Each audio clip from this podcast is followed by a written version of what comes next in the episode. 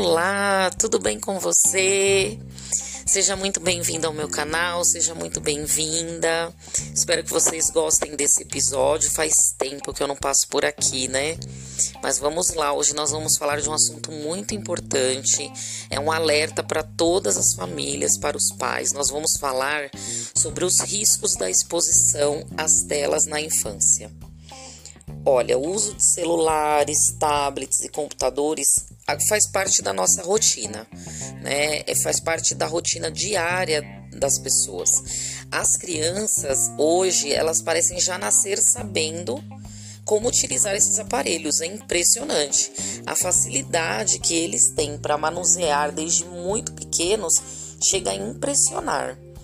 É, a vida estressante que nós adultos levamos, a correria do dia a dia, principalmente de quem mora nos grandes centros urbanos, faz com que alguns pais caiam na tentação de deixar realmente as crianças intertidas ali em jogos e vídeos.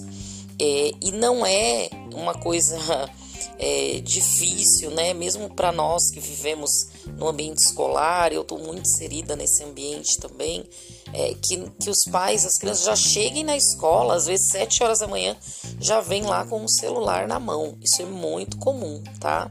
Você certamente já deve ter presenciado isso diversas vezes. Cenas de adultos conversando enquanto as crianças estão ali hipnotizadas na tela do celular. Essa é a palavra, hipnotizadas. E os pais acabam até agradecendo esses minutinhos de paz aí que eles têm. Só que isso pode ter um preço muito alto, viu?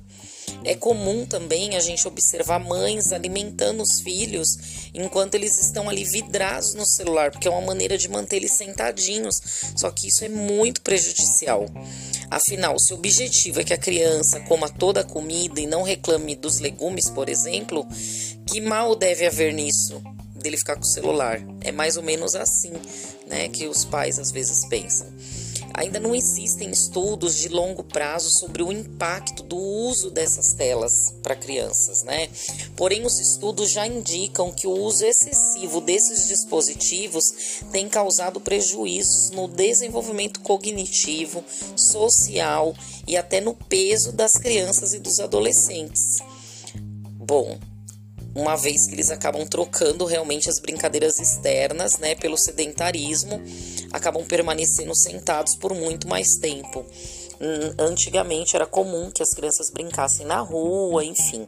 Hoje, por diversos fatores, né? Hoje a gente não presencia mais essas crianças tendo essa vida mais ativa, né? Que é muito importante até para o desenvolvimento motor da criança. Bom, eu como neuropsicopedagoga e educadora infantil posso afirmar que durante a primeira infância, que é o período que vai do nascimento até mais ou menos os seis anos de idade, a criança ela inicia as interações sociais que são fundamentais, são muito importantes para o desenvolvimento saudável. E é nessa fase que ela acaba explorando o mundo, né? O mundo à volta, onde ela vive, por meio do que? Dos estímulos sensoriais. Nós somos sensoriais, né? Nós conhecemos o mundo através dos estímulos sensoriais, como cheiro, contato visual e a troca de afeto. Sendo assim, essa superexposição a telas restringe as possibilidades que essa criança vai ter de interação. Isso é muito grave, isso prejudica demais o desenvolvimento da criança. A experiência da tela na primeira infância é uma atividade solitária, sedentária e é muito passiva, né, na maioria das vezes. É, o que definitivamente eu garanto para vocês não é nada saudável e realmente prejudica o desenvolvimento dessas crianças. Um outro ponto que eu quero chamar a atenção é, é em relação à criatividade. É, a criatividade ela também precisa ser desenvolvida para que a criança ela desenvolva a capacidade de agir sobre o mundo. Ela precisa ser convidada a transformar o real por meio de atividades criativas. É, o que vemos na internet são jogos e vídeos que, geralmente, se vocês observarem, são tarefas dirigidas que restringem as, restringem as respostas que utilizam a imaginação. É, bem distantes das brincadeiras infantis de faz de conta ou das interações sociais que estimulam a interação com uma realidade mais concreta.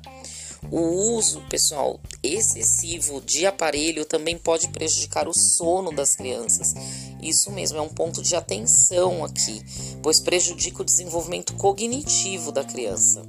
Então, vamos ficar alerta, papai, mamãe, né? A gente tem que ficar alerta com essas coisas. É, se não temos como impedir que as crianças tenham acesso às novas tecnologias, até porque elas são importantes, né? Mas desde que usadas da maneira correta. E outra, idade, né? Não é saudável que um bebê, por exemplo, tenha acesso à tela. E a gente cansa de ver bebê, a gente vê questão de dias, a mãe já coloca um vídeo lá com um desenho para a criança assistir.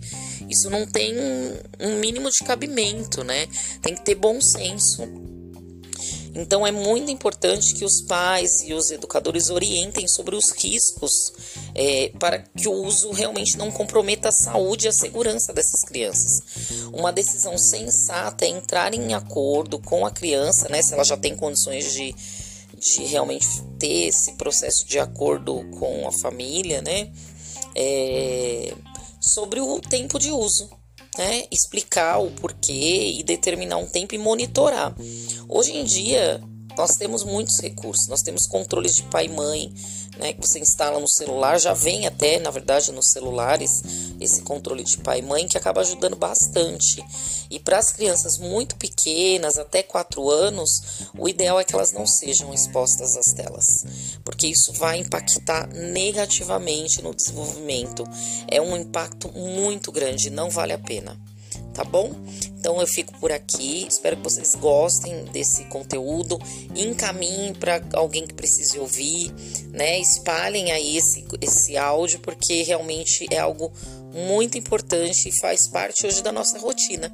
E muitas crianças estão realmente tendo o seu desenvolvimento comprometido e, e os pais nem percebem o quanto isso é perigoso, tá bom? Beijo e um abraço. Até o próximo episódio.